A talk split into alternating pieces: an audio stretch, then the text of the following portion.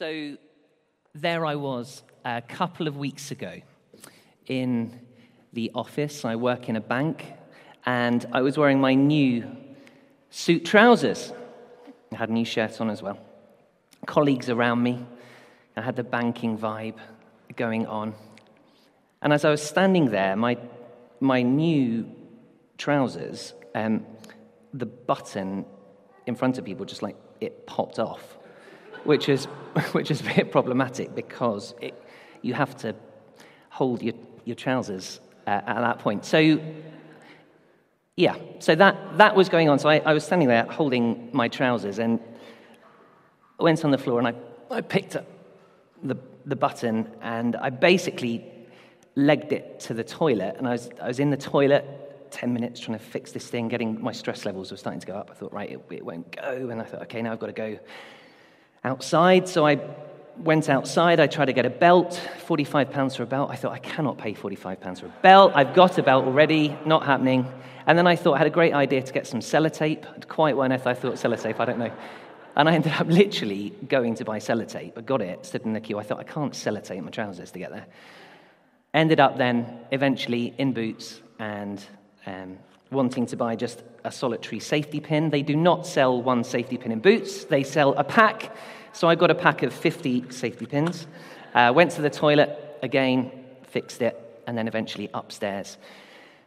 On to a conference call, and there was my boss. He's like, Tim, you know, why, have you late? why are you late? Where have you been? Lots of people on the conference call. And it was really embarrassing. I basically had to show my little button. I'm like, look, it popped off. This is what happened. Lots of laughter uh, on, on the call. But it was quite, it was quite an embarrassing uh, moment.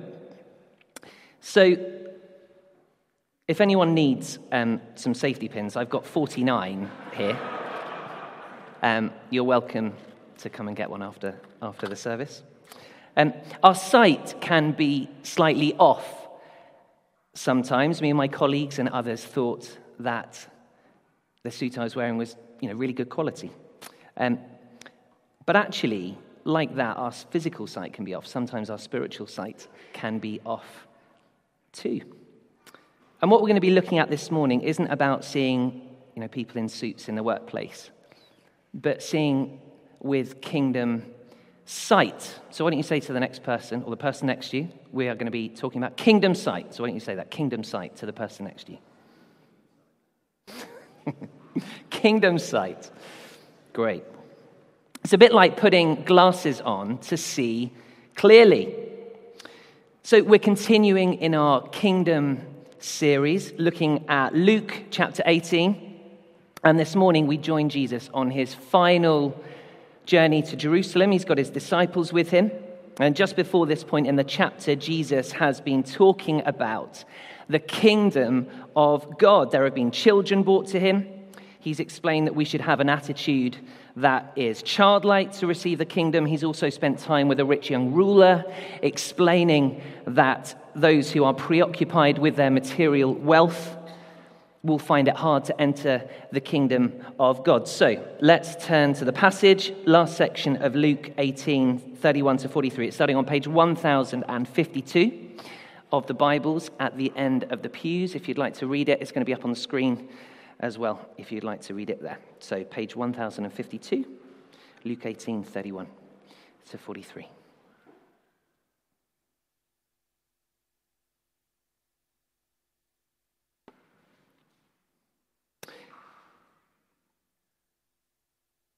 Jesus took the twelve aside and told them, We are going up to Jerusalem, and everything that is written by the prophets about the Son of Man will be fulfilled. He'll be handed over to the Gentiles. They will mock him, insult him, and spit on him. They will flog him and kill him. On the third day, he will rise again. The disciples did not understand any of this. Its meaning was hidden from them, and they did not know what he was talking about. As Jesus approached Jericho, a blind man was sitting by the roadside begging. When he heard the crowd going by, he asked what was happening. And they told him, Jesus of Nazareth is passing by. He called out, Jesus, son of David, have mercy on me. Those who led the way rebuked him. They told him to be quiet, but he shouted all the more, Son of David, have mercy on me. Jesus stopped and ordered the man to be brought to him. When he came near, Jesus asked him, What do you want me to do for you?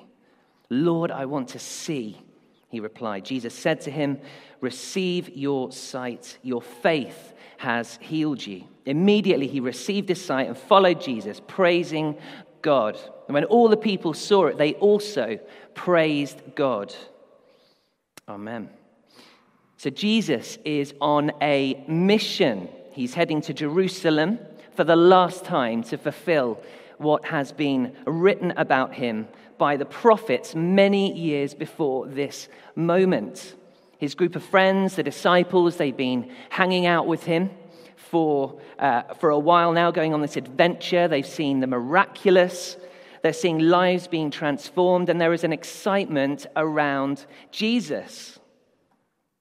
So he takes them to one side verse 31 to 33. And he explains they are going up to Jerusalem, that the Son of Man, which is Jesus, will be mocked, he'll be insulted, he'll be spat on, he will be flogged, he will be killed. But then he will rise again on the third day. Verse 34. The disciples just, they just don't get it. They don't get what Jesus is talking about.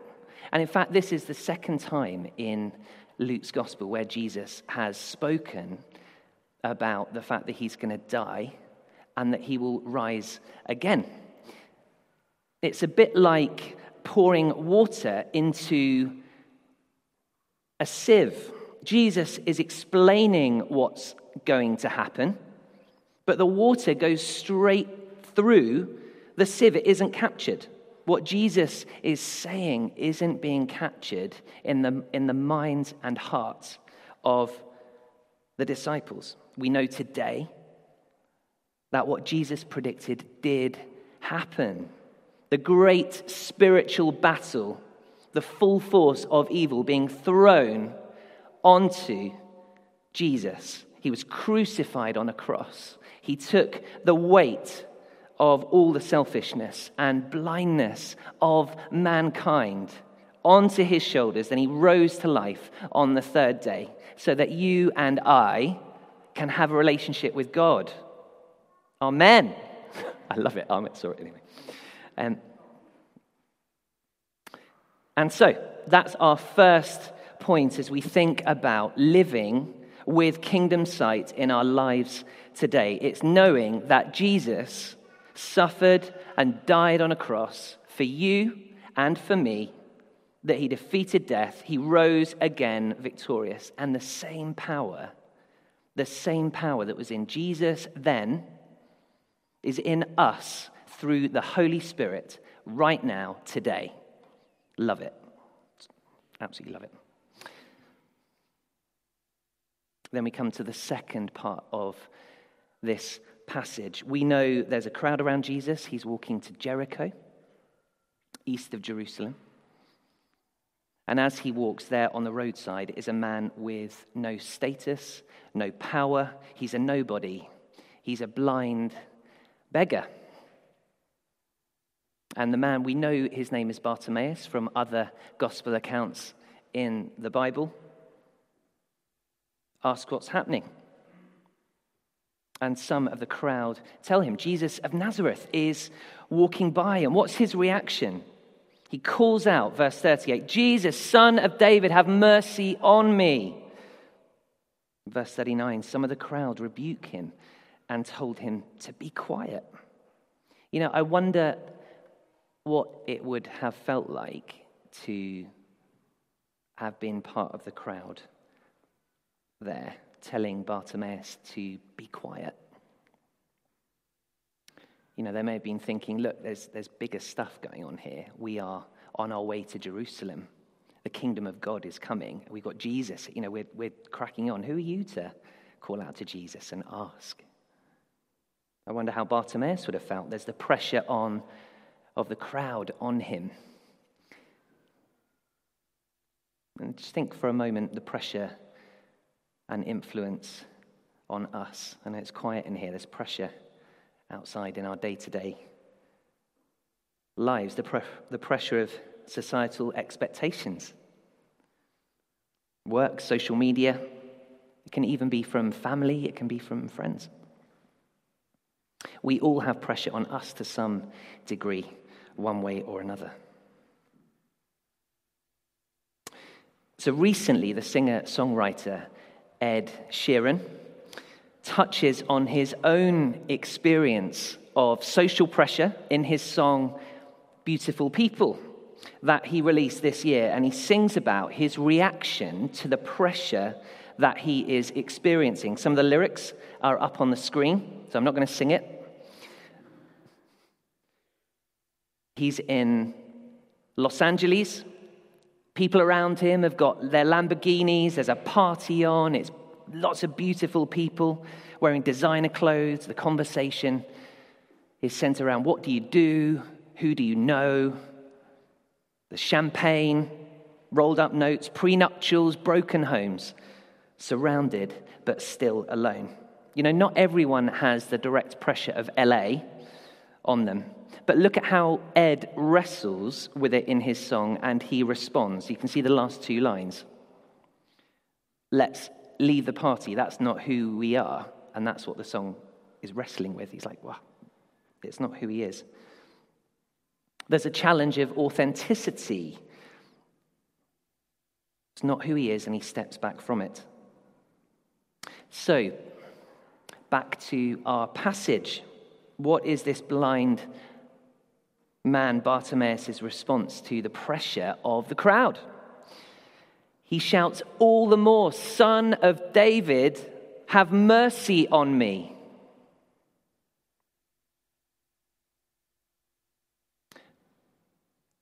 This sounds like a bold call out to Jesus. It's a desperate and bold shout. And by calling out Son of David, Bartimaeus is recognizing and declaring that Jesus is the Messiah, that he's the King, that he's the Son of God.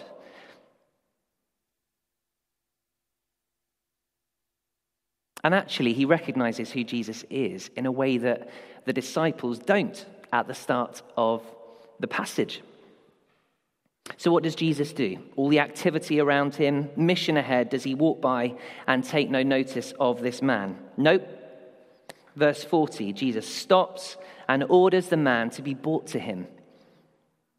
You know, isn't it amazing? In the busyness, Jesus focuses on the one. He focuses on the one. And Jesus and the man, they come close. They come close. What do you want me to do for you? Lord, I want to see. Lord, I want to see. There's boldness. There is boldness here in faith. And Jesus said to him, Receive your sight, your faith has healed you. And immediately he received his sight and followed Jesus, praising God.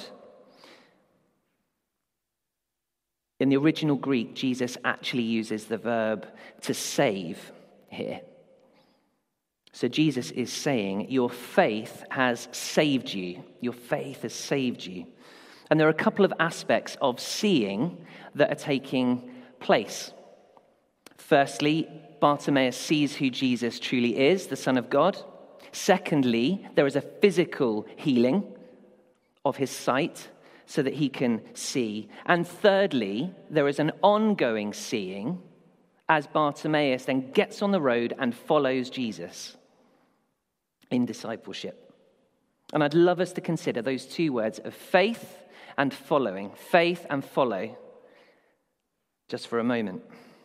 So Jesus says it's through faith that he, Bartimaeus, has been saved. So, what is faith here? It is simply believing in Jesus as Lord, that he is who he says he is.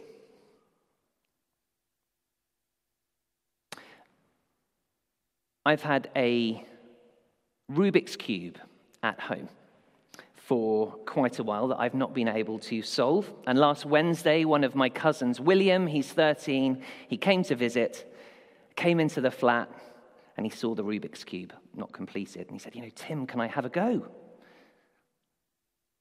And I said, Yeah, of course you can. And in my heart, I thought, There is no way you're going to get that done. I've spent ages trying to get this Rubik's Cube done. Like, absolutely ages. You're not going to do it.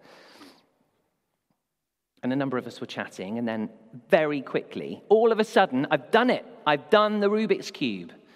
And he had. He'd actually finished the Rubik's Cube. All colours, kind of the colours on the right sides.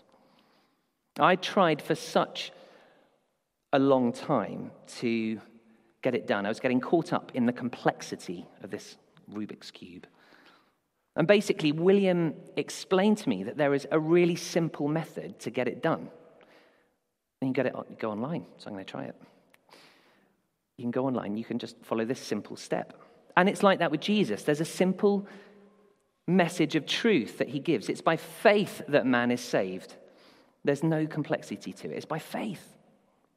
When we come to God through Jesus, we don't have to bring material wealth, we don't have to bring academic excellence, social connections, marital status, good looks, sporting achievements, trendy clothes, wise choices in life up to that point, self confidence, nothing. His love is a gift, it's a present that is received through faith, that is received through faith. And so that's our second point as we think about living with kingdom sight. It's living by faith. So finally, verse 43 Bartimaeus receives his sight and he follows Jesus. And I'd love to focus now on that word follow for a minute. Bartimaeus is on the road pursuing Jesus.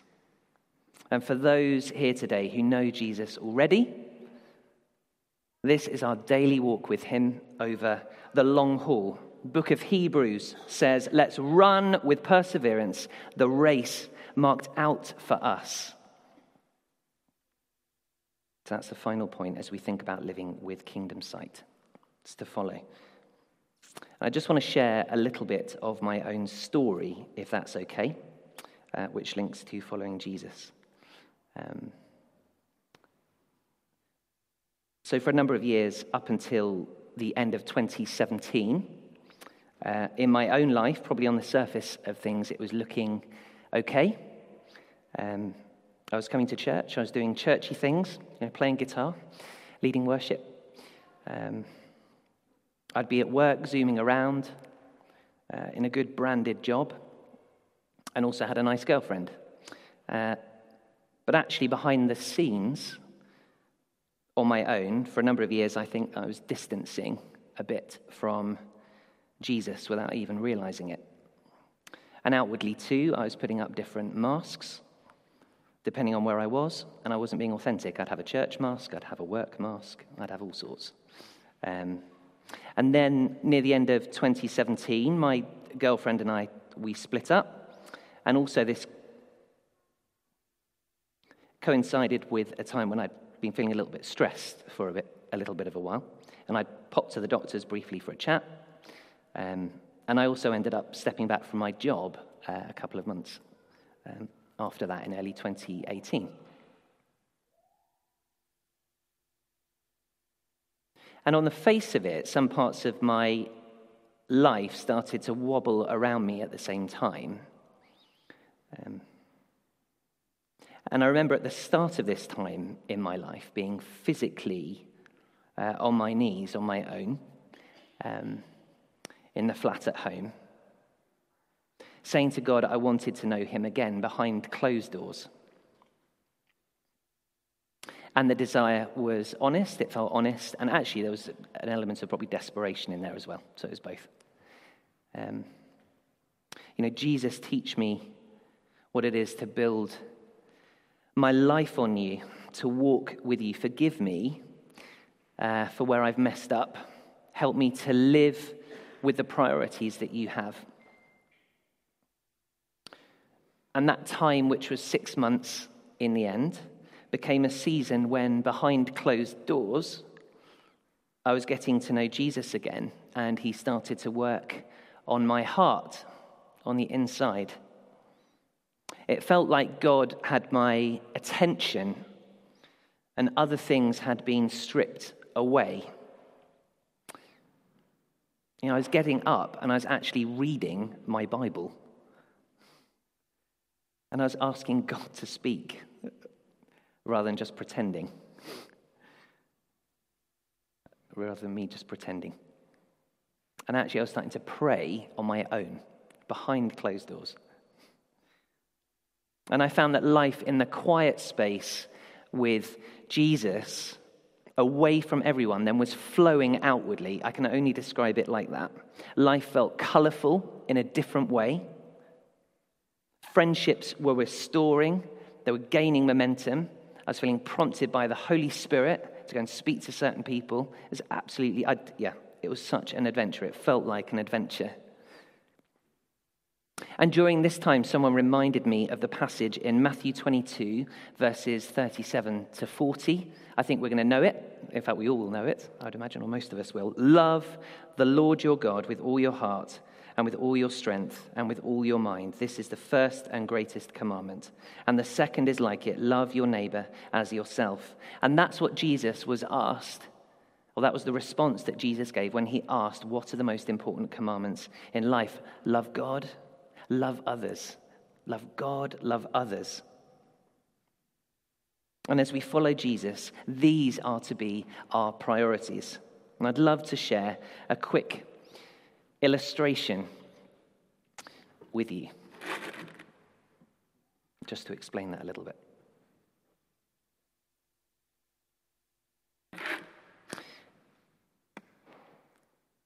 So here we've got a, a box, an empty box that represents our lives. And then the area inside represents our time and our focus. And what can happen in life is that we can get caught up with lots of activity. Some of it can be, you know, good, looks very shiny. Some of it can be really challenging. Lots of distractions. This is represented by the sand. So that fills up our time.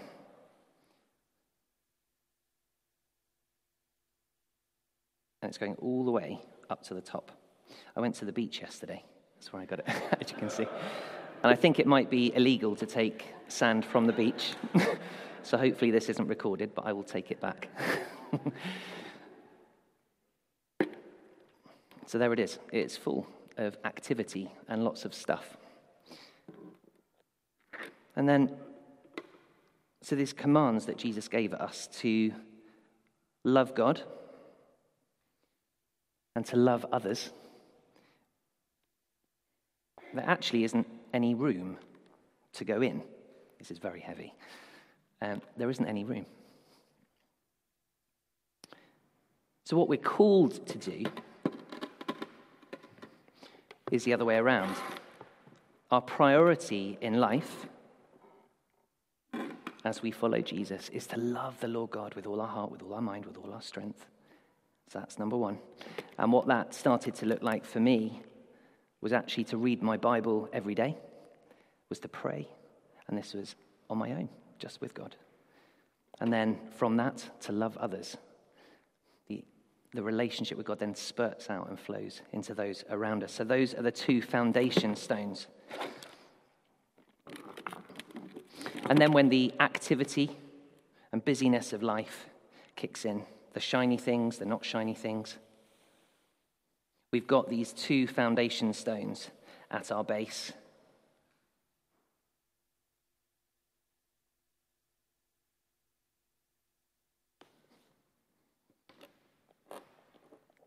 To help drive and guide what we do uh, in, in life.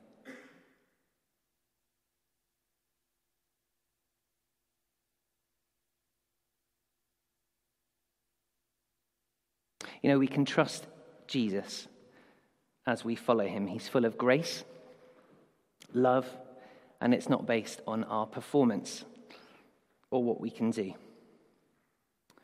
So, in closing, as we think about living with kingdom sight, let's stand on the truth this morning. Firstly, of the transformational power of the cross and resurrection and victory of Jesus. Secondly, that we can put our faith in Him in our lives today. And that thirdly, that we know that our lives are secure when we follow Him. Amen.